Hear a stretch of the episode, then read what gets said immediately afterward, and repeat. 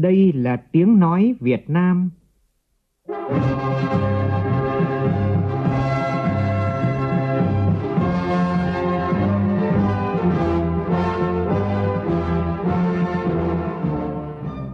là tiếng nói Việt Nam, phát thanh từ Hà Nội, thủ đô nước Cộng hòa xã hội chủ nghĩa Việt Nam.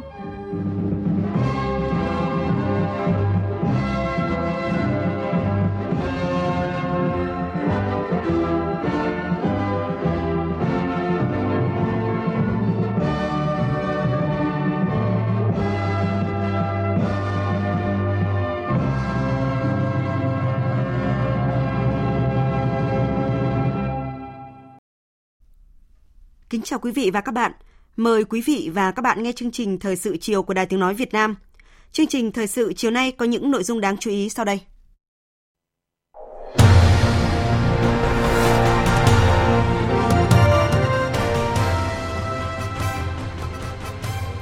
Ban chỉ đạo cải cách tư pháp Trung ương họp phiên thứ nhất năm 2022 dưới sự chủ trì của Chủ tịch nước Nguyễn Xuân Phúc, trưởng ban chỉ đạo. Trong khuôn khổ hội nghị cấp cao đặc biệt ASEAN Hoa Kỳ, Thủ tướng Chính phủ Phạm Minh Chính có cuộc gặp Tổng thống Hoa Kỳ Joe Biden tại Nhà Trắng. Hai nhà lãnh đạo trao đổi về quan hệ song phương Việt Nam Hoa Kỳ và các vấn đề khu vực quốc tế. Việt Nam phấn đấu nâng tín nhiệm lên hạng đầu tư vào năm 2030.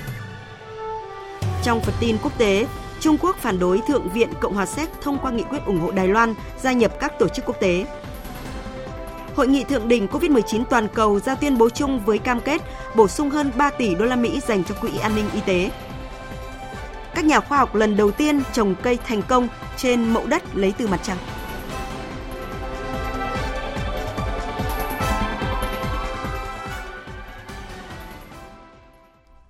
Sau đây là nội dung chi tiết.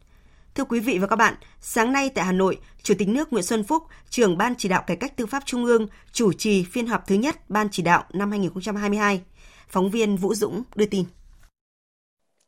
Tại phiên họp này, Ban chỉ đạo cải cách tư pháp Trung ương cho ý kiến về việc tháo gỡ khó khăn vướng mắc trong thi hành án hình sự và cho ý kiến vào báo cáo kết quả hoàn thiện đề án các giải pháp tăng cường kiểm soát chất lượng đào tạo cử nhân luật theo kết luận của Chủ tịch nước Nguyễn Xuân Phúc trưởng Ban Cải cách Tư pháp Trung ương trong các phiên họp năm ngoái.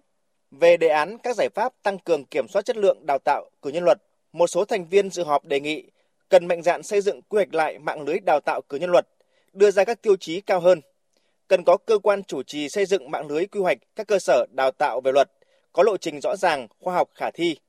Cần bổ sung điều kiện chia tách, thành lập mới các cơ sở đào tạo cử nhân, có biện pháp xử lý đối với các đơn vị đào tạo luật không đạt chuẩn. Phát biểu tại phiên họp, Chủ tịch nước Nguyễn Xuân Phúc, trưởng ban chỉ đạo cải cách tư pháp Trung ương nhấn mạnh,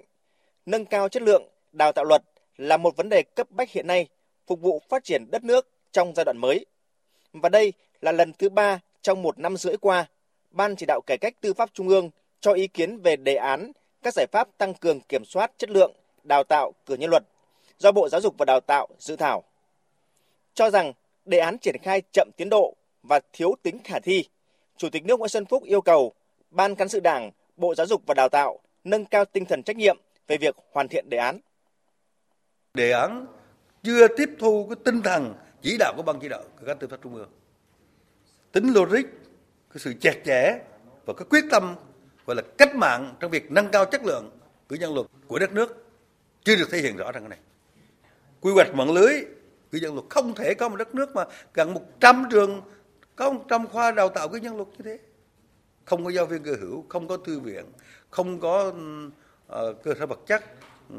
đầu vào đầu ra rất lỗng ngổn mà chúng ta mở ra ảo ạt trong thời gian qua. Mà người ta nói nghị quyết 4849 nói rằng là phải tập trung hai cái trường trọng điểm. Một là trường đại học luật ở Hà Nội của tư pháp và trường đại học luật ở thành phố Hồ Chí Minh cho Bộ Giáo dục Đào tạo. Các ông chí nêu tinh thần này không? Các ông chí đóng cửa được bao nhiêu? Khoa trường chưa đủ tiêu chuẩn đại học luật. Nói rõ cái này. Rồi chuẩn đào tạo cử nhân luật. Cái đầu vào của viện sát hiện nay họ đã làm rất chặt chẽ vấn đề này kể cả điểm eo của ngoại ngữ. Ông xét xử sau này ông đứng ra thế đà làm cương vị này cương vị khác trong hệ thống tố tụng mà ông không nắm được ngoại ngữ tối thiểu. Anh anh anh anh, anh, anh tụng cái gì anh nói cái gì trong cái chuyện này? Mà yêu cầu mới phải cao như thế cơ mà. Nêu các tồn tại đó, Chủ tịch nước Nguyễn Xuân Phúc, trưởng ban cải cách tư pháp Trung ương yêu cầu triển khai một số biện pháp. Các hệ thống biện pháp nâng cao chất lượng phải nghiêm túc, phải chặt chẽ, thực sự tăng cường kiểm soát mà nâng cao chất lượng đào tạo luật ở Việt Nam thời gian đến. Phải mạnh dạn, phải kiên quyết trong quy hoạch mạng lưới, trong giáo trình giáo án, trong tiêu chuẩn đầu vào, đầu ra, trong giáo viên cơ hữu vân vân. Ông mà tuyên bố bao nhiêu trường không không được đào tạo cái dân luật nữa mới được chứ. Vì chúng tôi trong phiên họp trước đã nói trên tinh thần thảo luận có hai phiên họp mà Bộ trưởng Bộ Tư pháp, thành viên ban chỉ đạo các tư pháp thay mặt ban chỉ đạo thẩm định kỹ lưỡng chặt chẽ vấn đề đào tạo cái dân luật để trình Thủ tướng Chính phủ chịu trách nhiệm phê chuẩn đào tạo cái dân luật ở Việt Nam trên tinh thần mà hai nói là quý hồ tinh hơn bất quý hồ ra nhiều mà chưa phải là tốt mà phải có chất lượng hơn nữa để phục vụ sự nghiệp công nghiệp hóa hiện đại hóa hội nhập quốc tế sâu rộng của Việt Nam bảo vệ đúng cái quyền của con người quyền công dân quyền tài sản vân vân trong cái bối cảnh có nhiều vấn đề về thay đổi của thế giới cũng như hiện nay. Đối với công tác thi hành án hình sự, Chủ tịch nước Nguyễn Xuân Phúc nêu rõ đây là vấn đề hệ trọng, nâng cao kỷ cương phép nước nên không để tồn động kéo dài và đặc biệt phải tuân thủ đúng quy định pháp luật. Tại phiên họp, Chủ tịch nước Nguyễn Xuân Phúc cũng nhắc lại 14 nhiệm vụ của Ban chỉ đạo trong năm 2022, yêu cầu các thành viên của Ban chỉ đạo thực hiện theo yêu cầu nhiệm vụ được phân công. Trong đó, một nhiệm vụ trọng tâm là thành lập một số đoàn công tác do đồng chí trưởng ban, phó trưởng ban thường trực của Ban chỉ đạo làm trưởng đoàn đi khảo sát về tình hình công tác tư pháp và cải cách tư pháp tại một số cơ quan trung ương, một số tỉnh, thành phố trực thuộc trung ương, các cơ quan tư pháp, qua đó kịp thời nắm bắt khó khăn vướng mắc kiến nghị, đề xuất các cơ quan có thẩm quyền tháo gỡ. Sáng nay tại Phủ Chủ tịch, Chủ tịch nước Nguyễn Xuân Phúc tiếp đồng chí Viêng Thong Sĩ Phan Đon, Bí thư Trung ương Đảng Nhân dân Cách mạng Lào, tránh án Tòa án Nhân dân tối cao Lào nhân dịp Đoàn Tòa án Nhân dân tối cao Lào thăm Việt Nam. Phóng viên Vũ Dũng tiếp tục đưa tin. Chúc mừng đồng chí Viêng Thong Sĩ Phan Đon được tín nhiệm bầu làm Bí thư Trung ương Đảng, tránh án Tòa án Nhân dân tối cao của Lào. Chủ tịch nước Nguyễn Xuân Phúc nêu rõ, Đảng, Nhà nước và nhân dân Việt Nam luôn coi trọng, gìn giữ, vun đắp và phát triển mối quan hệ hữu nghị đặc biệt Việt-Lào – mối quan hệ sâu đậm tình đồng chí anh em cùng giúp nhau phát triển, trong đó có sự hợp tác hiệu quả của hai cơ quan tòa án nhân dân tối cao hai nước. Trân trọng cảm ơn Chủ tịch nước Nguyễn Xuân Phúc đã dành thời gian tiếp, đồng chí Viêng Thong Sĩ Phan Đon, tranh án tòa án nhân dân tối cao Lào, chuyển lời thăm hỏi của Tổng Bí thư, Chủ tịch nước Lào tới Chủ tịch nước Nguyễn Xuân Phúc. Đồng chí Viêng Thong Sĩ Phan Đon cho biết, thời gian qua Tòa án Nhân dân tối cao của Lào và Tòa án Nhân dân tối cao của Việt Nam có sự hợp tác chặt chẽ, Ngoài hỗ trợ hợp tác chia sẻ kinh nghiệm trong xây dựng một số dự án luật, nâng cao chất lượng đội ngũ thẩm phán. Trong thời gian tới, hai cơ quan nhất trí tiếp tục tăng cường hợp tác trong nâng cao chất lượng đội ngũ thẩm phán của Lào, tiếp tục phát huy những kết quả hợp tác đã đạt được, góp phần thiết thực và kỷ niệm 60 năm hai nước thiết lập quan hệ ngoại giao, 45 năm ngày ký hiệp ước hữu nghị và hợp tác Việt Nam Lào. Chủ tịch nước Nguyễn Xuân Phúc cho rằng để phục vụ sự nghiệp xây dựng và phát triển đất nước của mỗi nước, một trong những nhiệm vụ quan trọng là cải cách tư pháp. Việt Nam đã sớm tiến hành cải cách tư pháp, lấy tòa án làm trung tâm, nhờ đó xây dựng củng cố cơ quan tư pháp, nhất là hệ thống tòa án. Với các kinh nghiệm đó, Chủ tịch nước Nguyễn Xuân Phúc cho biết, Việt Nam sẵn sàng hợp tác chia sẻ về lý luận, bài học thực tiễn với các bạn Lào nhằm cùng nhau nâng cao chất lượng hoạt động của tòa án hai nước. Chủ tịch nước tin tưởng hợp tác giữa hai cơ quan tòa án hai nước sẽ mang lại những lợi ích cụ thể, đóng góp tích cực vào sự phát triển của mỗi nước cũng như góp phần thắt chặt hơn nữa mối quan hệ hữu nghị đặc biệt Việt-Lào. Cũng vào chiều nay tại Phủ Chủ tịch, Chủ tịch nước Nguyễn Xuân Phúc tiếp Bộ trưởng Quốc phòng Indonesia Prabowo Subianto. Chủ tịch nước đánh giá cao kết quả hội đàm giữa hai bộ trưởng quốc phòng và vui mừng nhận thấy quan hệ quốc phòng song phương tiếp tục phát triển. Đề cập các cơ chế như đối thoại chính sách quốc phòng đã góp phần quan trọng trong trao đổi quan điểm, tháo gỡ khó khăn vướng mắc trong quan hệ hợp tác và kịp thời định hướng quan hệ quốc phòng song phương. Chủ tịch nước đề nghị Bộ Quốc phòng hai nước cần tăng cường tham vấn ủng hộ lẫn nhau trong các diễn đàn đa phương và duy trì lập trường chung của ASEAN trong các vấn đề khu vực, trong đó có vấn đề Biển Đông. Chủ tịch nước khẳng định Việt Nam đánh giá cao những đóng góp của Indonesia, phát huy vai trò trung tâm và sự đoàn kết của ASEAN, đặc biệt là vai trò tích cực của Indonesia trong thúc đẩy thực hiện đồng thuận 5 điểm về Myanmar do lãnh đạo ASEAN thông qua tháng 4 năm 2021.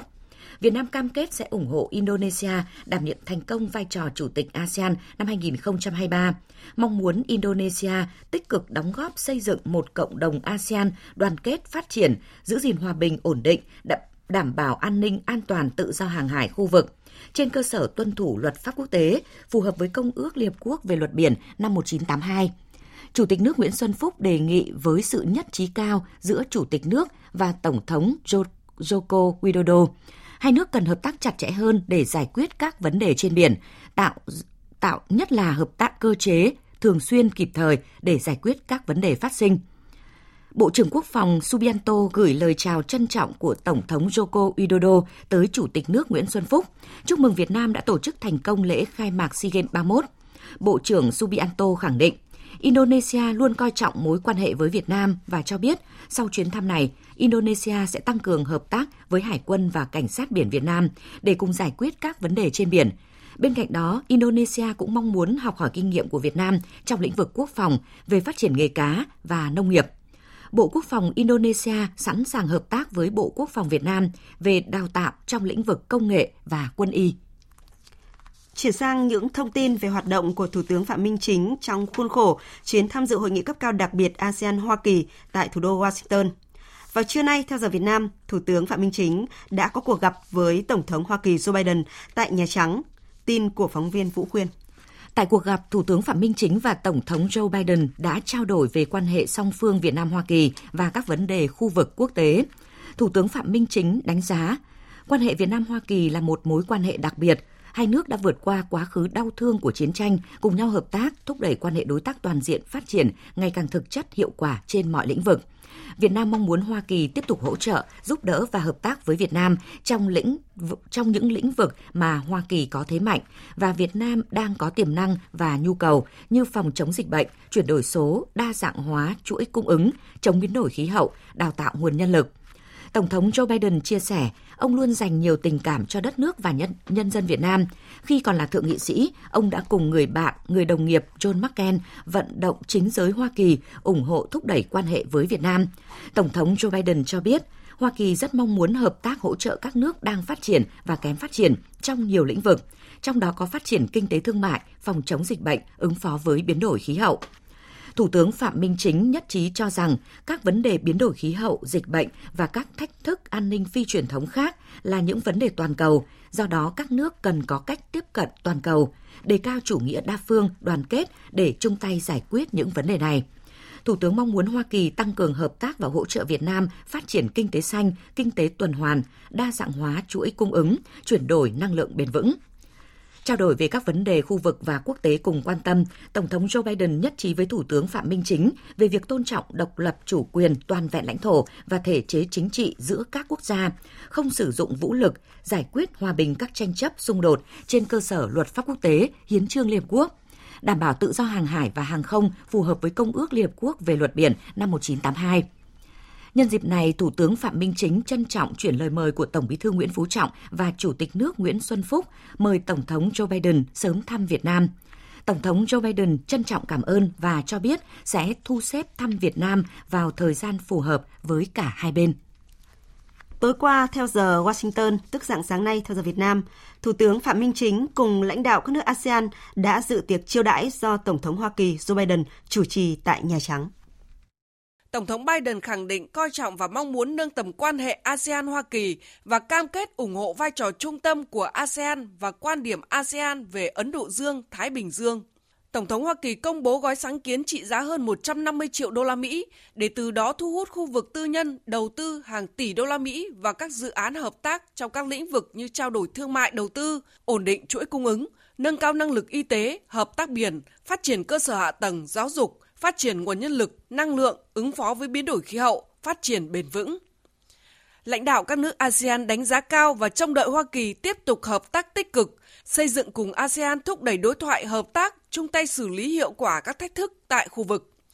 ASEAN cũng mong muốn bên cạnh kinh tế thương mại, hai bên sẽ mở rộng hợp tác trong nhiều lĩnh vực mới như kinh tế xanh, kinh tế tuần hoàn, chuyển đổi số, chuyển đổi năng lượng bền vững, ứng phó với các thách thức an ninh phi truyền thống như dịch bệnh, biến đổi khí hậu.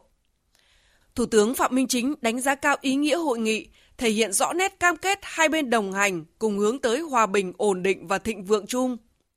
Nhìn lại 45 năm, Hoa Kỳ cường quốc hàng đầu thế giới và ASEAN, khu vực có nền kinh tế phát triển năng động bậc nhất, đã phối hợp rất tích cực trên tinh thần tôn trọng luật pháp và vai trò trung tâm ASEAN. Từ đó xây dựng nền tảng cho lòng tin, cùng xây dựng cấu trúc khu vực mở, minh bạch, bao trùm và dựa trên luật pháp quốc tế. Cùng với đó, hợp tác kinh tế thương mại đầu tư phát triển mạnh mẽ và sợi dây gắn kết tình hữu nghị nhân dân ngày càng bền chặt. Với những thành quả đó, Thủ tướng khẳng định đây là thời điểm phù hợp để ASEAN và Hoa Kỳ cùng bàn bạc các mốc phát triển mới tốt đẹp hơn. Chia sẻ về định hướng quan hệ hai bên, Thủ tướng Phạm Minh Chính nhấn mạnh giữ vững hòa bình, duy trì ổn định phải được coi trọng là quan tâm hàng đầu của cả ASEAN lẫn Hoa Kỳ. Thủ tướng trông đợi Hoa Kỳ luôn ủng hộ ASEAN giữ vai trò trung tâm trong các tiến trình ở khu vực châu Á, Ấn Độ Dương, Thái Bình Dương. Nhấn mạnh nhu cầu khôi phục dòng chảy thương mại đầu tư, tạo động lực cho giai đoạn tiếp theo, Thủ tướng Phạm Minh Chính khẳng định Việt Nam sẽ áp dụng những biện pháp tốt nhất để hỗ trợ các nhà đầu tư, doanh nghiệp Hoa Kỳ nhanh chóng mở rộng kinh doanh tại thị trường Việt Nam, kết nối với thị trường ASEAN đầy tiềm năng. Thủ tướng cũng đề nghị Hoa Kỳ với kinh nghiệm và nguồn lực của mình hỗ trợ ASEAN phát triển xanh và bền vững, chuyển đổi cơ cấu kinh tế, ứng dụng công nghệ, chuyển đổi số, phát triển năng lượng tái tạo, thân thiện với môi trường, đẩy nhanh các nỗ lực phục hồi toàn diện và bền vững. ASEAN cũng trông đợi Hoa Kỳ thúc đẩy các sáng kiến hợp tác trong khuôn khổ đối tác Mê Công Hoa Kỳ, góp phần bảo đảm chất lượng phát triển, hỗ trợ phát triển đồng đều, bền vững tại khu vực. Các nhà lãnh đạo ASEAN và Hoa Kỳ nhất trí ủng hộ thiết lập đối tác chiến lược toàn diện và bày tỏ trông đợi mối quan hệ này phát triển thực chất, hiệu quả và cùng có lợi. Trước đó, Thủ tướng Phạm Minh Chính cùng lãnh đạo các nước ASEAN ăn trưa làm việc với đại diện lãnh đạo Quốc hội Hoa Kỳ. Chủ tịch Hạ viện Nancy Pelosi chào đón lãnh đạo các nước ASEAN tại đồi Capitol, tòa nhà Quốc hội Hoa Kỳ. Phóng viên Vũ Khuyên tiếp tục đưa tin. Đánh giá cao tầm quan trọng của ASEAN đối với hòa bình, an ninh, ổn định và phát triển ở khu vực. Các nghị sĩ Hoa Kỳ khẳng định ủng hộ vai trò trung tâm của ASEAN, cam kết sẽ hỗ trợ để Hoa Kỳ tiếp tục tham gia tích cực xây dựng và trách nhiệm vào hợp tác khu vực. Đại diện Quốc hội Hoa Kỳ đề nghị cần ưu tiên các nỗ lực hiện nay nhằm ứng phó với đại dịch và thúc đẩy phục hồi, thúc đẩy nhiều hơn nữa các đề xuất sáng kiến, chương trình hợp tác trong các lĩnh vực cùng có lợi như kinh tế, thương mại, đầu tư, phát triển cơ sở hạ tầng, giáo dục đào tạo, phát triển nguồn nhân lực, chuyển đổi số, năng lượng, ứng phó với biến đổi khí hậu, đóng góp cho sự phát triển dài hạn và bền vững tại khu vực. Các nghị sĩ Hoa Kỳ cũng bày tỏ mong muốn hai bên tăng cường phối hợp thúc đẩy đối thoại và hợp tác, ứng phó và giải quyết hiệu quả các thách thức và vấn đề khu vực. Hoan nghênh các nỗ lực xây dựng một bộ quy tắc ứng xử COC ở Biển Đông, đóng góp duy trì và bảo đảm môi trường hòa bình, an ninh và ổn định ở khu vực. Phát biểu tại buổi gặp mặt, Thủ tướng Chính phủ Phạm Minh Chính nhấn mạnh những biến chuyển về tình hình khu vực và thế giới vừa là thử thách cũng chính là động lực để ASEAN và Hoa Kỳ hành động cùng phát triển. ASEAN hoan nghênh Hoa Kỳ cam kết ủng hộ vai trò trung tâm của ASEAN, sẵn sàng phối hợp với Hoa Kỳ vượt qua dịch bệnh, đón chào doanh nghiệp Hoa Kỳ với nhiều cơ hội kinh doanh và đầu tư hấp dẫn, phục hồi thành công, bảo đảm chuỗi cung ứng. Mong muốn các nước lớn, trong đó có Hoa Kỳ, hợp tác với ASEAN, bảo đảm hòa bình, ổn định, an ninh, an toàn, tự do hàng hải, hàng không trên Biển Đông. Thủ tướng đề nghị cần sớm xây dựng các mối liên hệ thường xuyên thông qua tiếp xúc giữa Đại hội đồng Liên nghị viện ASEAN với Quốc hội Hoa Kỳ để củng cố lòng tin, duy trì đối thoại chân thành về tất cả mọi vấn đề trong hợp tác, đồng thời bày tỏ mong muốn Hoa Kỳ phối hợp với ASEAN nỗ lực thu hẹp khoảng cách phát triển trong khu vực ASEAN, đặc biệt là đưa những vùng sâu vùng xa như Mekong hòa nhập vào dòng chảy phát triển chung của các nước và của cả khu vực. Nhân chuyến thăm và làm việc tại Hoa Kỳ, Thủ tướng Phạm Minh Chính đã có hàng loạt các cuộc tiếp xúc cấp cao quan trọng, trong đó có cuộc gặp với Thủ tướng Singapore Lý Hiển Long, tiếp Tổng Giám đốc Cơ quan Tài chính và Phát triển Hoa Kỳ Scott Nathan, tiếp đại diện thương mại Hoa Kỳ Catherine Tai. Gặp Thủ tướng Lý Hiển Long, Thủ tướng Phạm Minh Chính chúc mừng Singapore đã lựa chọn được người đứng đầu nhóm lãnh đạo thế hệ thứ tư của Đảng Nhân dân Hành động cầm quyền – nhấn mạnh Singapore là một trong những đối tác quan trọng với công cuộc phát triển của Việt Nam và đánh giá cao đóng góp của các thế hệ lãnh đạo Singapore, trong đó có Thủ tướng Lý Hiển Long đối với quan hệ hợp tác giữa hai nước. Thủ tướng Lý Hiển Long khẳng định Singapore rất coi trọng và mong muốn không ngừng phát triển mối quan hệ đối tác chiến lược với Việt Nam cả trong khuôn khổ song phương và đa phương. Singapore gần đây đã trở thành nước đầu tư lớn thứ hai vào Việt Nam với tổng vốn đăng ký đạt trên 67,5 tỷ đô la Mỹ. Tiếp Tổng Giám đốc Cơ quan Tài chính Phát triển Hoa Kỳ DFC, ông Scott Nathan, Thủ tướng Phạm Minh Chính đề nghị DFC tiếp tục hỗ trợ Việt Nam trên các lĩnh vực như chuyển đổi xanh, kinh tế tuần hoàn, năng lượng tái tạo, ứng phó biến đổi khí hậu, chuyển đổi số, khắc phục hậu quả chiến tranh, khắc phục hậu quả chất độc da cam, tìm kiếm hài cốt liệt sĩ và thúc đẩy phát triển trong giai đoạn mới. Thủ tướng đề nghị DFC cung cấp các khoản hỗ trợ với lãi suất ưu đãi, thủ tục linh hoạt, trong đó có ưu đãi tài chính cho các doanh nghiệp vừa và nhỏ. Hai bên nên lựa chọn triển khai các dự án trọng tâm trọng điểm có tác động lan tỏa như cơ sở hạ tầng kết nối vùng, bảo đảm phát triển hiệu quả cao nhất. Nhân dịp này, Thủ tướng Phạm Minh Chính đã chính chứng kiến việc trao chứng nhận khoản tài trợ 70 triệu đô la Mỹ của DFC cho Đại học Fulbright tại Việt Nam, đánh giá cao và đề nghị hai bên phối hợp thúc đẩy triển khai hiệu quả khoản hỗ trợ này. Tiếp trưởng đại diện tiếp trưởng đại diện thương mại Hoa Kỳ Catherine Tai Thủ tướng Phạm Minh Chính hoan nghênh việc cơ quan đại diện thương mại quan tâm đến những lo ngại từ phía Việt Nam liên quan đến các cuộc điều tra chống bán phá giá đối với hàng hóa từ Việt Nam và mong muốn nhận được sự hợp tác chân thành hiệu quả trong vấn đề này. Thủ tướng cho biết Việt Nam chủ yếu xuất khẩu các mặt hàng nông sản, nhiều lao động, do đó mong phía Hoa Kỳ tạo thuận lợi vì điều này có lợi cho cả hai bên, đồng thời sẵn sàng trao đổi bàn bạc những vướng mắt những vướng mắc rào cản bất cứ ở đâu và bất cứ khi nào. Trưởng đại diện thương mại Hoa Kỳ Catherine Tai đánh giá cao các cam kết mạnh mẽ của Việt Nam trong kế hoạch hành động cũng như hoạt động hiệu quả của các nhóm làm việc về vấn đề gỗ và tiền tệ, bày tỏ mong muốn hai bên tiếp tục thúc đẩy mạnh mẽ hơn nữa quan hệ kinh tế thương mại, đầu tư và tài chính song phương trong thời gian tới, đóng góp vào việc tăng cường quan hệ tổng thể giữa Việt Nam và Hoa Kỳ.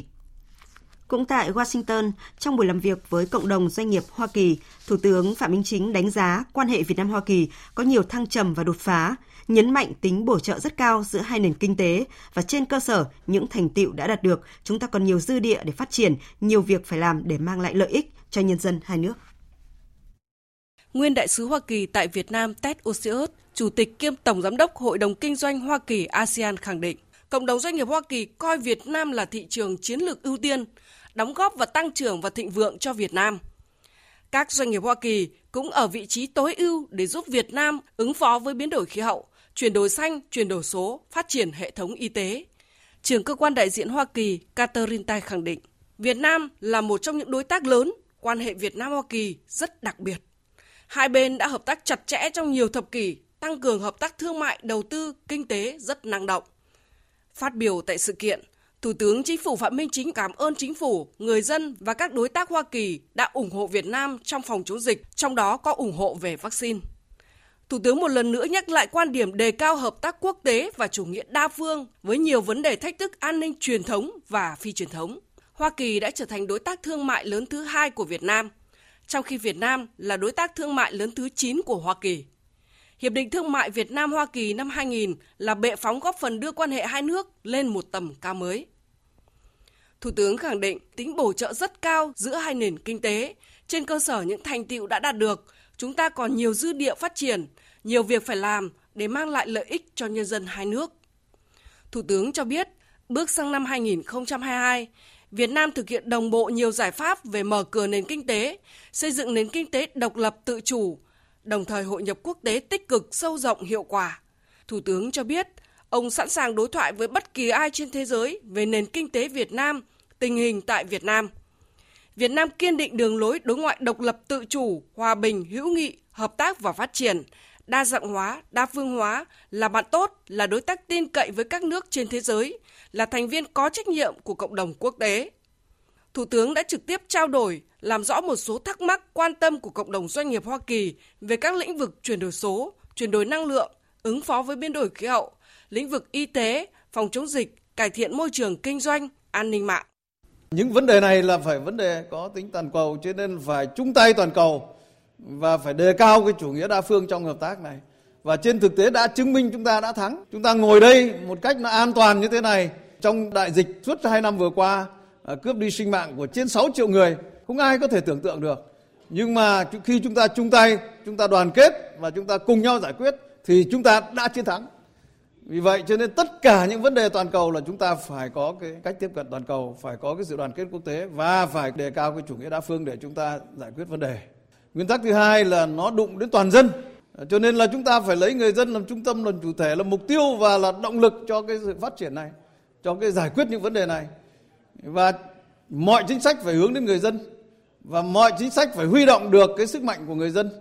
cái sự hợp tác công tư, hợp tác giữa nhà nước với lại nhân dân để chúng ta có nguồn lực để chúng ta chung tay để chúng ta làm.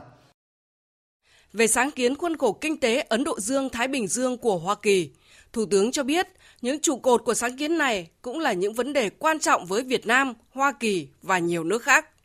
Do đó, Việt Nam sẵn sàng cùng phía Hoa Kỳ và các đối tác trao đổi phân tích để làm rõ nội hàm cụ thể của các trụ cột trong khuôn khổ này. Liên quan đến sáng kiến về kinh tế châu Á Thái Bình Dương thì những vấn đề này đối với chúng tôi là rất mới. Vì vậy cho nên là chúng tôi cũng cần có cái sự nghiên cứu và sẵn sàng bàn bạc với lại phía Hoa Kỳ để chúng ta cụ thể hóa làm rõ nội hàm và trên cơ sở đó thì chúng ta thấy là có lợi cho hòa bình hợp tác và phát triển ở khu vực và trên thế giới rồi có lợi cho lợi ích của nhân dân hai nước, cho các hai quốc gia. Thì chúng ta tiếp tục, chúng ta bàn, mang tính bao trùm, mang tính tổng thể để chúng ta làm nó có hiệu quả. Khi chúng ta đã biết những vấn đề cụ thể, chúng ta cụ thể hóa ra, chúng ta biết rõ nội hàm, nội dung, thì chúng ta ờ, cùng nhau cái gì có lợi thì chúng ta làm. Mà cái gì mà không có lợi cho hòa bình, hợp tác và phát triển, không có lợi cho lợi ích của các dân tộc tham gia, không có lợi cho các quốc gia tham gia thì chúng ta thận trọng và chúng ta có cái cách tính khác cho nó phù hợp với tình hình nhắc lại một số khó khăn và trắc trở trong quá trình đàm phán và thông qua hiệp định TPP, nay là CPTPP. Thủ tướng cho rằng sự chân thành, lòng tin và trách nhiệm là chìa khóa để các quốc gia giải quyết các vấn đề còn bất đồng khác biệt trong một thế giới đầy biến động như hiện nay. Thời sự VOV, nhanh, tin cậy, hấp dẫn. Theo thông cáo từ Ủy ban Đối ngoại của Quốc hội, nhận lời mời của Chủ tịch Quốc hội nước Cộng hòa xã hội chủ nghĩa Việt Nam Vương Đình Huệ, Chủ tịch Quốc hội Cộng hòa Singapore Tan Chun Jin cùng phu nhân dẫn đầu đoàn đại biểu Quốc hội Cộng hòa Singapore sẽ thăm chính thức Việt Nam từ ngày 18 đến ngày 20 tháng 5 năm 2022. Vào chiều nay, Ủy ban Thường vụ Quốc hội bế mạc phiên họp thứ 11. Trước khi bế mạc, cho ý kiến về việc trình Quốc hội xem xét quyết định chủ trương đầu tư giai đoạn 1 các dự án xây dựng công trình đường bộ cao tốc Châu Đốc, Cần Thơ, Sóc Trăng, Khánh Hòa, Buôn Ma Thuột, Biên Hòa, Vũng Tàu, Ủy ban Thường vụ Quốc hội đề nghị đánh giá đầy đủ về khả năng giải ngân, hấp thụ vốn, sự cân đối và hiệu quả trong phân bổ nguồn lực để có giải pháp bảo đảm tiến độ chất lượng cho ba dự án. Phóng viên Lại Hoa phản ánh. Việc đầu tư ba tuyến cao tốc Biên Hòa Vũng Tàu, Khánh Hòa Buôn Ma thuật, Châu Đốc Cần Thơ Sóc Trăng sử dụng đa dạng nguồn vốn, trong đó có nguồn vốn thuộc kế hoạch đầu tư công trung hạn giai đoạn 2021-2025 được phân bổ cho ba dự án khoảng 33.000 tỷ đồng, nguồn từ chương trình phục hồi phát triển kinh tế xã hội khoảng 9.000 tỷ đồng, nguồn tăng thu tiết kiệm chi ngân sách trung ương năm 2021 bố trí cho các dự án khoảng 13.000 tỷ đồng và nguồn vốn ngân sách địa phương tham gia đầu tư các dự án này khoảng 8.000 tỷ đồng. Bộ trưởng Bộ Giao thông Vận tải Nguyễn Văn Thể cho biết. Cái nguồn vốn chúng ta phải giải ngân đến năm 2027. Nếu mà 2025 mà chúng ta cơ bản hoàn thành, thì cái bảo hành 5% là cũng phải 2 năm sau, thì chúng ta mới giải ngân cái 5% được. Còn cái dự phòng khoảng mười mấy 20% thì nếu có phát sinh thì chúng ta mới sử dụng. Còn không có phát đó, thì chúng ta cũng có thể là không sử dụng đến. Do đó hiện nay trong các cái cân đối của bộ đó, thì tối đa là 80% cái kinh phí à, tổng mức đầu tư theo suất được duyệt. Ủy ban Thường vụ Quốc hội cho rằng việc triển khai thực hiện nhiều dự án đường cao tốc trong một thời gian, trong đó tập trung chủ yếu vào giai đoạn 2022-2025 sẽ cần một nguồn lực rất lớn, do đó khó đảm bảo tiến độ cơ bản hoàn thành trong năm 2025. Bởi vậy, cần đánh giá đầy đủ về khả năng giải ngân, hấp thụ vốn, sự cân đối và hiệu quả trong phân bổ nguồn lực để có giải pháp kịp thời nhằm đảm bảo tính khả thi, hiệu quả, tiến độ, chất lượng cho các dự án. Chủ tịch Quốc hội Vương Đình Huệ cho rằng đến nay ba dự án không khả thi về vốn và chưa đủ điều kiện để quyết định theo quy định của pháp luật về đầu tư công và ngân sách nhà nước. Ủy ban Thường vụ Quốc hội chỉ quyết định dự án khi có nghị quyết của Hội đồng Nhân dân cam kết tổng mức đầu tư, bố trí giải ngân theo tiến độ và nếu tổng mức đầu tư tăng thêm thì địa phương cam kết tăng vốn đầu tư tương ứng. Đối với nguồn tăng thu tiết kiệm chi, Chủ tịch Quốc hội Vương Đình Huệ cho rằng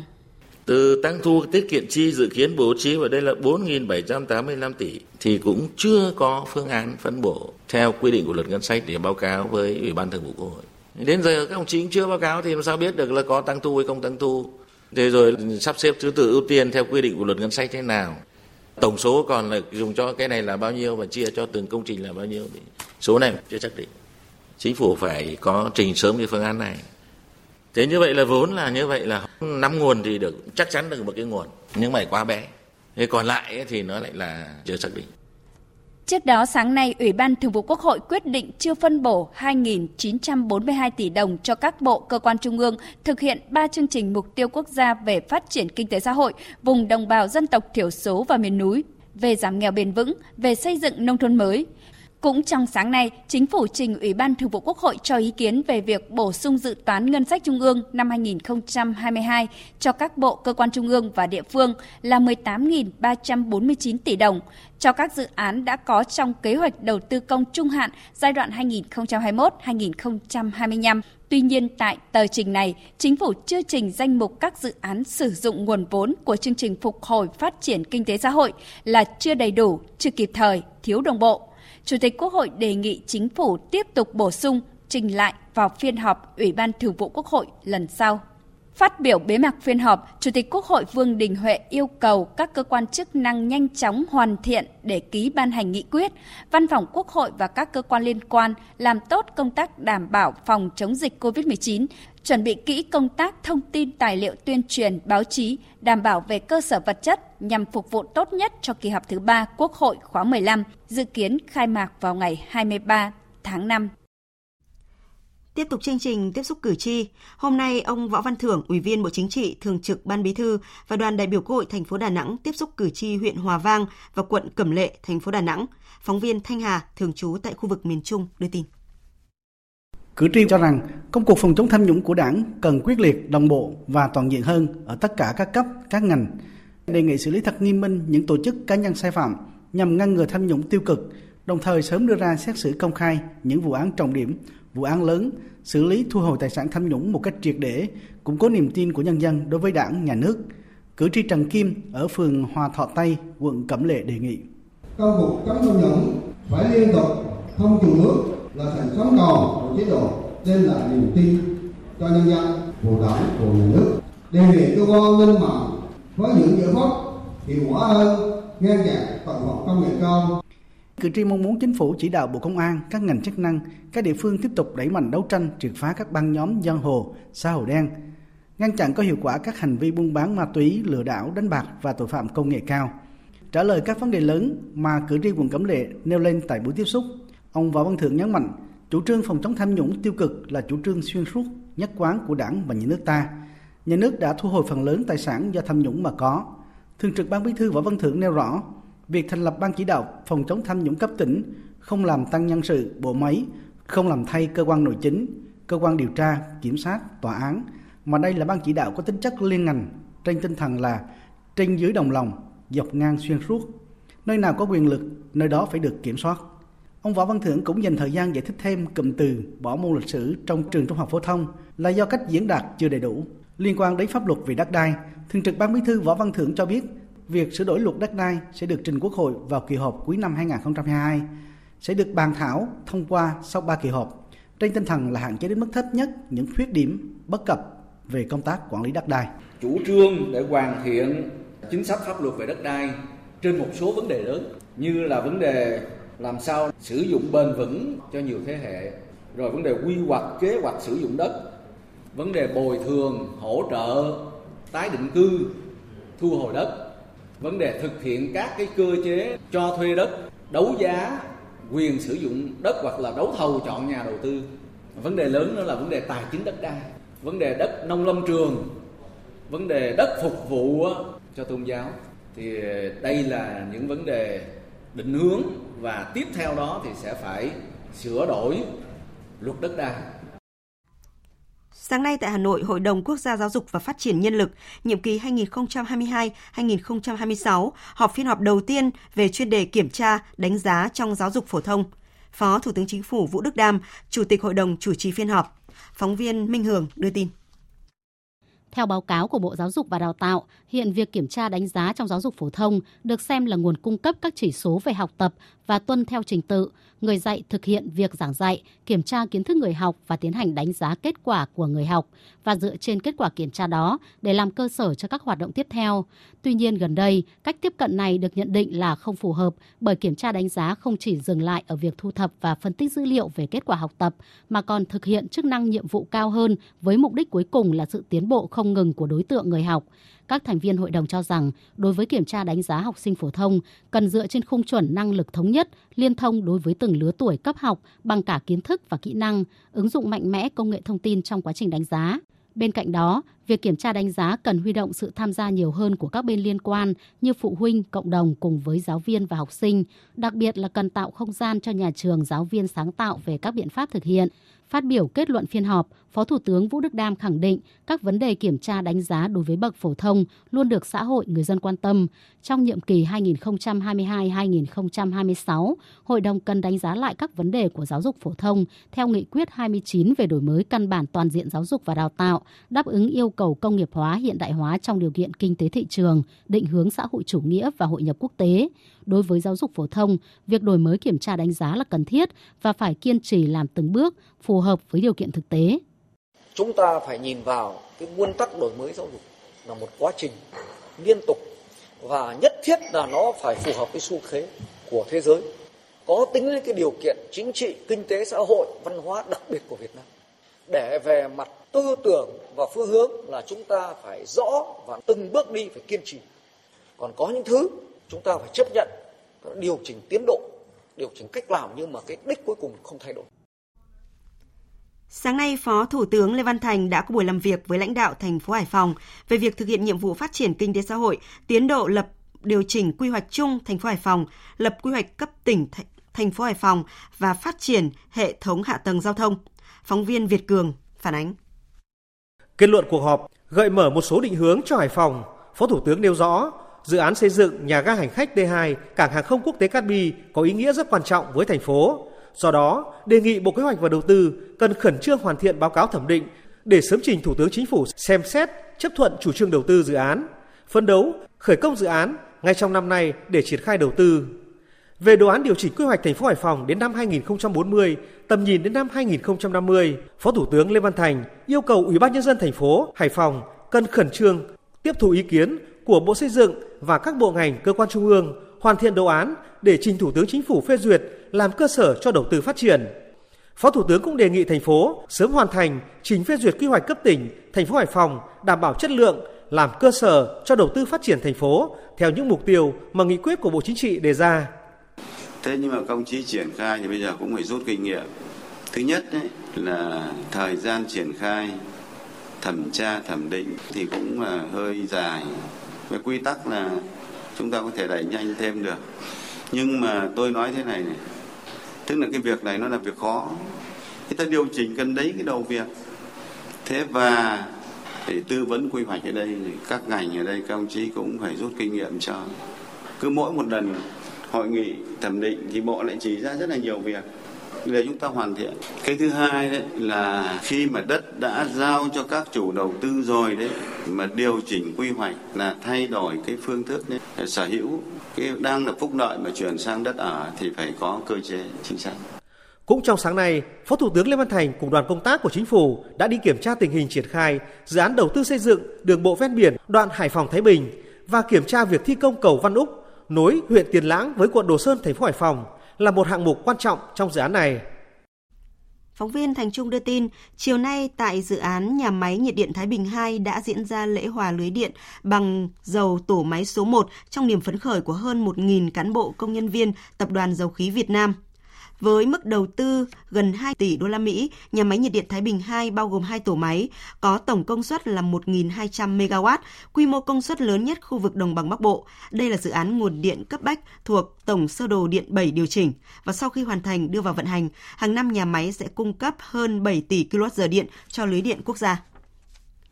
Phấn đấu đến năm 2030, nâng mức xếp hạng tín nhiệm quốc gia của Việt Nam lên mức đầu tư. Đây là thông tin đáng chú ý được nêu rõ tại hội nghị phổ biến đề án cải thiện xếp hạng tín nhiệm quốc gia tới năm 2030 được tổ chức vào sáng nay tại Quảng Ninh. Tham dự hội nghị có đại diện của các tổ chức quốc tế như là Ngân hàng châu Á, Quỹ tiền tệ quốc tế, Ngân hàng Thế giới. Việc cải thiện xếp hạng tín nhiệm quốc gia có ý nghĩa hết sức tích cực, tạo hiệu ứng lan tỏa cho toàn bộ nền kinh tế, một mặt góp phần nâng cao uy tín của quốc gia, mặt khác gia tăng niềm tin đối với các nhà đầu tư quốc tế, bao gồm cả nhà đầu tư trực tiếp và gián tiếp vào Việt Nam. Trước đó, trong đề án cải thiện xếp hạng tín nhiệm quốc gia tới năm 2030, chính phủ Việt Nam đề xuất mục tiêu phấn đấu tới năm 2030 nâng xếp, xếp hạng tín nhiệm của Việt Nam lên hạng đầu tư. Ông Trương Hùng Long, Cục trưởng Cục Quản lý nợ và Tài chính đối ngoại Bộ Tài chính cho biết.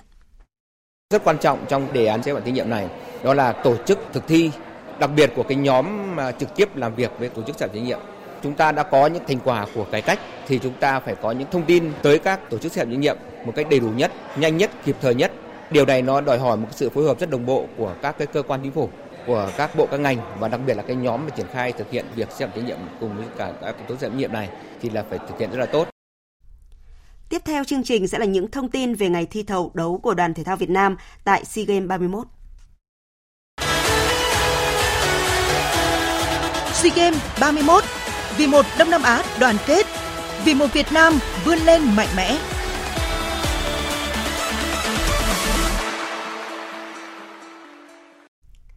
Thưa quý vị và các bạn, hôm nay, ngày thi đấu chính thức đầu tiên của SEA Games 31, đoàn thể thao Việt Nam đã gặt hái thêm 10 tấm huy chương vàng. Tuy nhiên, sự chờ đợi của nhiều người hâm mộ trong ngày hôm nay chính là trận đấu giữa đội tuyển U23 Việt Nam và U23 Myanmar trong khuôn khổ lượt trận thứ ba bảng A môn bóng đá nam trên sân vận động Việt Trì, tỉnh Phú Thọ vào lúc 19 giờ tối nay. Sau hai lượt trận thì hiện U23 Việt Nam đang tạm xếp thứ tư. Vì thế mà ở lượt trận này, thầy trò huấn luyện viên Park Hang-seo đặt mục tiêu là giành tối đa 3 điểm để có cơ hội vươn lên ngôi đầu bảng. Bây giờ thì chúng tôi đã nối điện thoại với phóng viên Ngô Đức đang có mặt tại sân vận động Việt Trì, tỉnh Phú Thọ. À, xin chào anh Ngô Đức ạ. Ờ, Vâng, xin chào biên tập viên và chào quý vị thính giả. Vâng, à, xin anh cho biết là không khí trên sân vận động Việt Trì lúc này như thế nào và khán giả mong chờ gì ở trận đấu này ạ?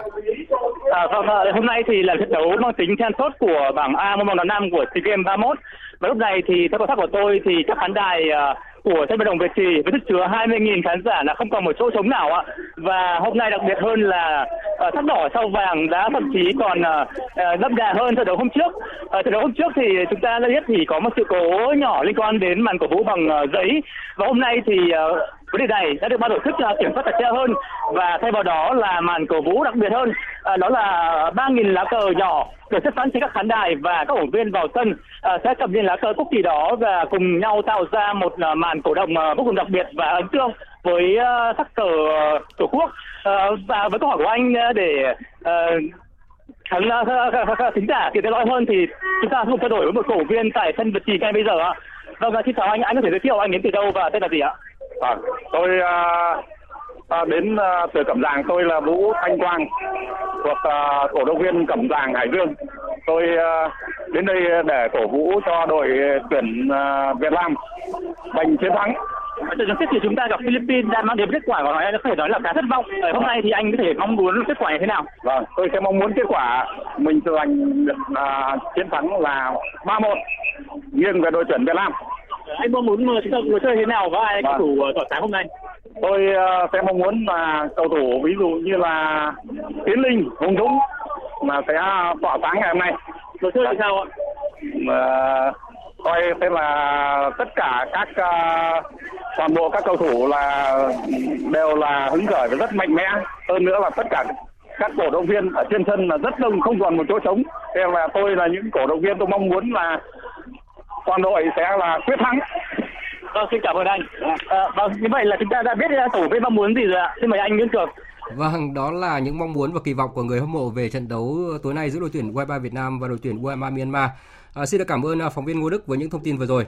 À, thưa quý vị và các bạn, về lý thuyết thì ngoại trừ đội tuyển U23 Timor Leste đã trở thành đội bóng đầu tiên bị loại, thì cả U23 Myanmar, Philippines, Indonesia và Việt Nam vẫn còn cơ hội để trở thành chủ nhân của một trong hai tấm vé của bảng A vào bán kết. Và trước giờ bóng lăn thì U23 Việt Nam có nhiều yếu tố để tin tưởng sẽ hoàn thành mục tiêu giành chọn 3 điểm bên cạnh sự cổ vũ nhiệt tình của khán giả. So với U23 Myanmar thì U23 Việt Nam có nhiều hơn 2 ngày nghỉ và đây là điều cần thiết để các học trò huấn luyện viên Park Hang-seo có được nền tảng thể lực sung mãn nhất. Lợi thế thì đã có, giờ chỉ là cầu thủ có biết tận dụng để mà chuyển hóa thành chiến thắng hay không mà thôi.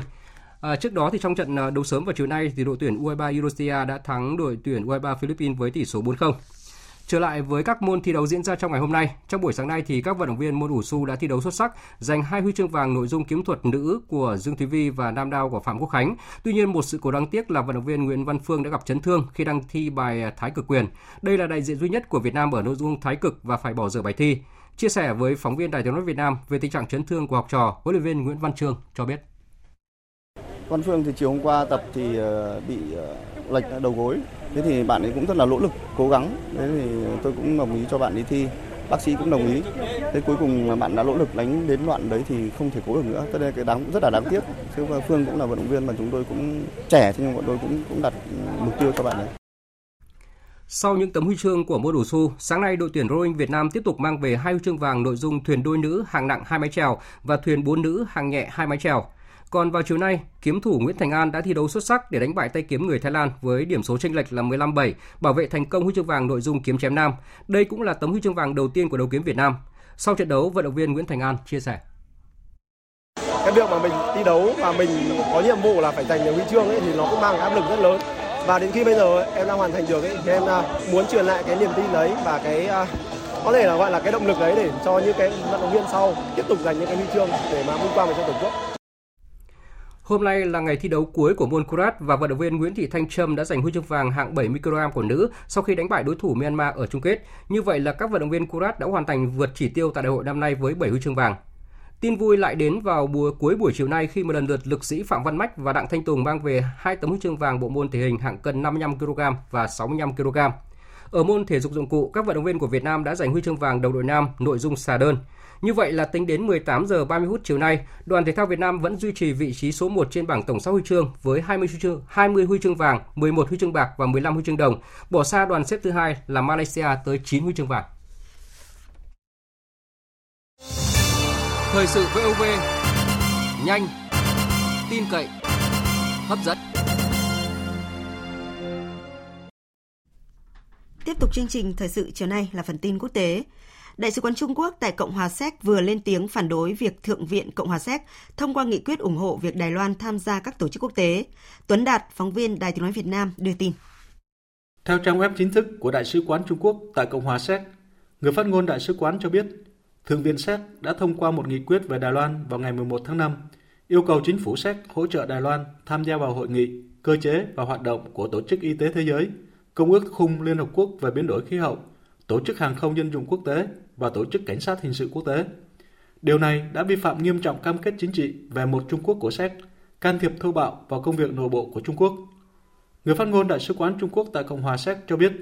Đài Loan là một phần lãnh thổ không thể xâm phạm của Trung Quốc – và chính phủ Cộng hòa Nhân dân Trung Hoa là chính phủ hợp pháp duy nhất đại diện cho toàn bộ Trung Quốc. Người phát ngôn nhấn mạnh, nguyên tắc một Trung Quốc là chuẩn mực được thừa nhận trong quan hệ quốc tế và là sự đồng thuận chung của cộng đồng quốc tế. Việc Đài Loan tham gia vào các tổ chức quốc tế phải được xử lý theo nguyên tắc này. Australia vừa thông báo một tàu do thám công nghệ cao của Trung Quốc đang hoạt động ở khu vực bờ biển ngoài khơi phía tây của nước này trong những ngày qua. Việt Nga, phóng viên Đài tiếng nói Việt Nam thường trú tại Australia, thông tin. Bộ trưởng Quốc phòng Australia Peter Dutton vừa thông báo cho biết, trong những ngày qua, nước này đang theo dõi một tàu do thám công nghệ cao của Trung Quốc di chuyển ở ngoài bờ biển bang Tây Australia của nước này. Theo tuyên bố của Bộ Quốc phòng Australia, đây là tàu do thám lớp đông giao của Trung Quốc. Bộ trưởng Dutton cho hay, hiện tàu này đã tiến vào vùng đặc quyền kinh tế của Australia và hoạt động gần các cơ sở quân sự và tình báo trên bờ biển phía Tây của nước này. Uh, uh, Việc tàu chiến có năng lực uh, do thám của Trung Quốc tiến sâu về phía Nam. là điều bất thường. Rõ ràng là tàu này có ý định thu thập thông tin tình báo điện tử càng nhiều càng tốt. Đây là điều bất thường khi chưa bao giờ Australia ghi nhận tàu chiến của quân đội Trung Quốc đi xa xuống phía Nam đến như vậy. Tuy vậy, vào thời điểm hiện tại, Bộ trưởng Dutton khẳng định tàu này chưa gây ra rắc rối gì, song hoạt động của tàu đang được các lực lượng chức năng của Australia giám sát chặt chẽ.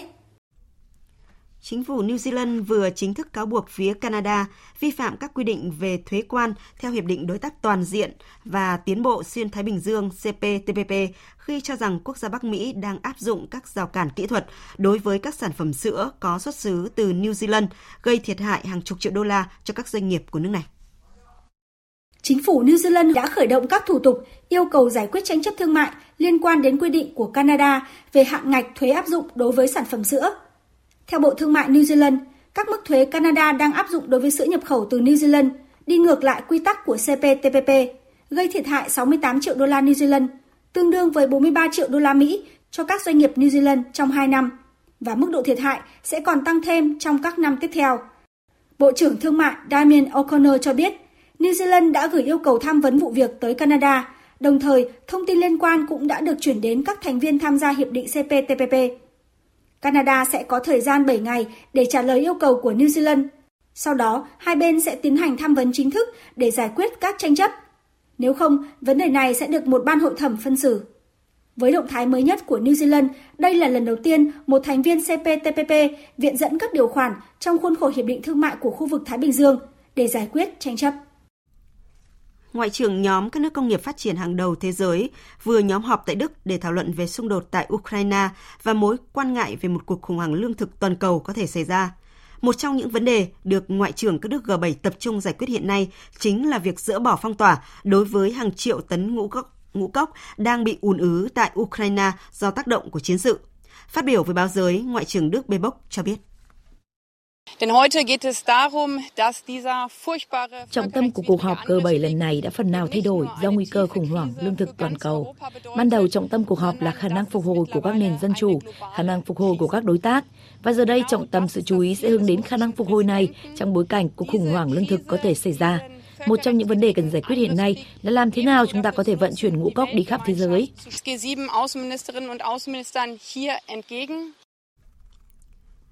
Hội nghị thượng đỉnh COVID-19 toàn cầu lần thứ hai vừa được tổ chức trực tuyến dưới sự đồng chủ trì của Mỹ, Đức, Indonesia và Senegal. Lãnh đạo của nhiều nền kinh tế và khu vực tư nhân cũng đã tham dự sự kiện này. Tin của phóng viên Phạm Huân thường trú tại Mỹ.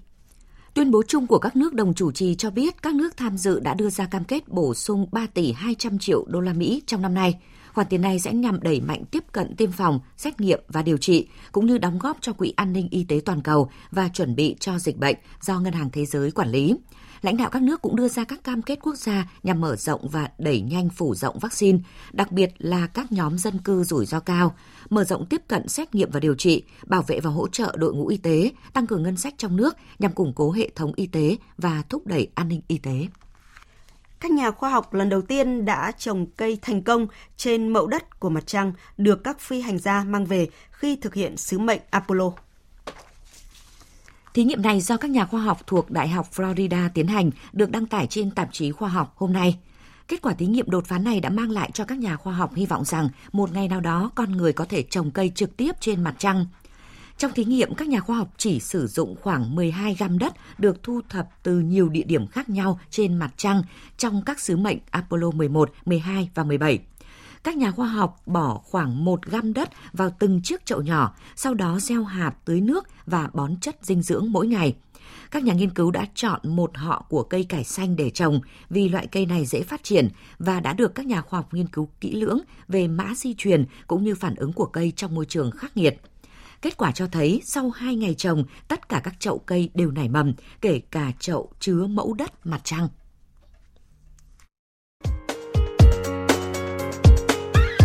Dự báo thời tiết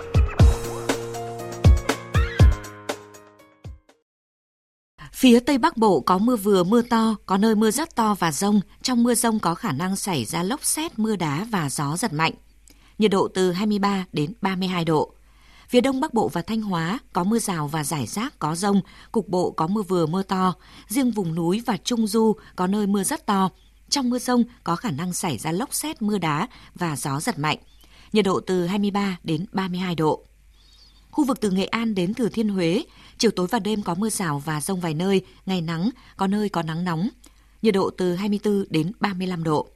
Khu vực từ Đà Nẵng đến Bình Thuận, chiều tối và đêm có mưa rào và rông vài nơi, ngày nắng, phía Bắc có nơi có nắng nóng. Nhiệt độ từ 24 đến 35 độ. Tây Nguyên, chiều tối và đêm có mưa rào và rông vài nơi, ngày nắng, gió Tây Nam cấp 2, cấp 3. Trong mưa rông có khả năng xảy ra lốc xét, mưa đá và gió giật mạnh, nhiệt độ từ 20 đến 32 độ. Nam Bộ, chiều tối và đêm có mưa rào và rông vài nơi, ngày nắng, nhiệt độ từ 24 đến 35 độ. Khu vực Hà Nội, chiều tối và đêm có mưa rào và rông rải rác, cục bộ có mưa vừa mưa to, ngày có mưa rào và rông vài nơi, nhiệt độ từ 24 đến 32 độ. Dự báo thời tiết biển, Bắc Vịnh Bắc Bộ có mưa rào và rông rải rác, tầm nhìn xa trên 10 km, giảm xuống 4 đến 10 km trong mưa, gió nhẹ. Nam Vịnh Bắc Bộ, vùng biển từ Quảng Trị đến Quảng Ngãi, có mưa rào và rông vài nơi, tầm nhìn xa trên 10 km, gió Tây Nam đến Nam cấp 4. Vùng biển từ Bình Định đến Ninh Thuận, không mưa, tầm nhìn xa trên 10 km, gió Tây Nam cấp 4, cấp 5. Vùng biển từ Bình Thuận đến Cà Mau có mưa rào và rông vài nơi, tầm nhìn xa trên 10 km, gió Tây Nam cấp 3, cấp 4. Vùng biển từ Cà Mau đến Kiên Giang và Vịnh Thái Lan có mưa rào và rông vài nơi, tầm nhìn xa trên 10 km, gió nhẹ. Khu vực Bắc Biển Đông, khu vực quần đảo Hoàng Sa thuộc thành phố Đà Nẵng, có mưa rào và rông vài nơi, tầm nhìn xa trên 10 km, giảm xuống 4 đến 10 km trong mưa, gió Tây Nam cấp 4, cấp 5. Khu vực giữa Biển Đông không mưa, tầm nhìn xa trên 10 km, gió Tây Nam cấp 4, cấp 5. Khu vực Nam Biển Đông, khu vực quần đảo Trường Sa thuộc tỉnh Khánh Hòa, có mưa rào và rông vài nơi, tầm nhìn xa trên 10 km, gió Tây Nam cấp 3, cấp 4. Quý vị và các bạn vừa nghe chương trình Thời sự chiều của Đài Tiếng Nói Việt Nam. Chương trình do các biên tập viên Nguyễn Hằng, Nguyễn Cường, Duy Quyền cùng phát thanh viên Phương Hằng, kỹ thuật viên Thu Huệ thực hiện, chịu trách nhiệm nội dung Hoàng Trung Dũng. Cảm ơn quý vị và các bạn đã quan tâm theo dõi.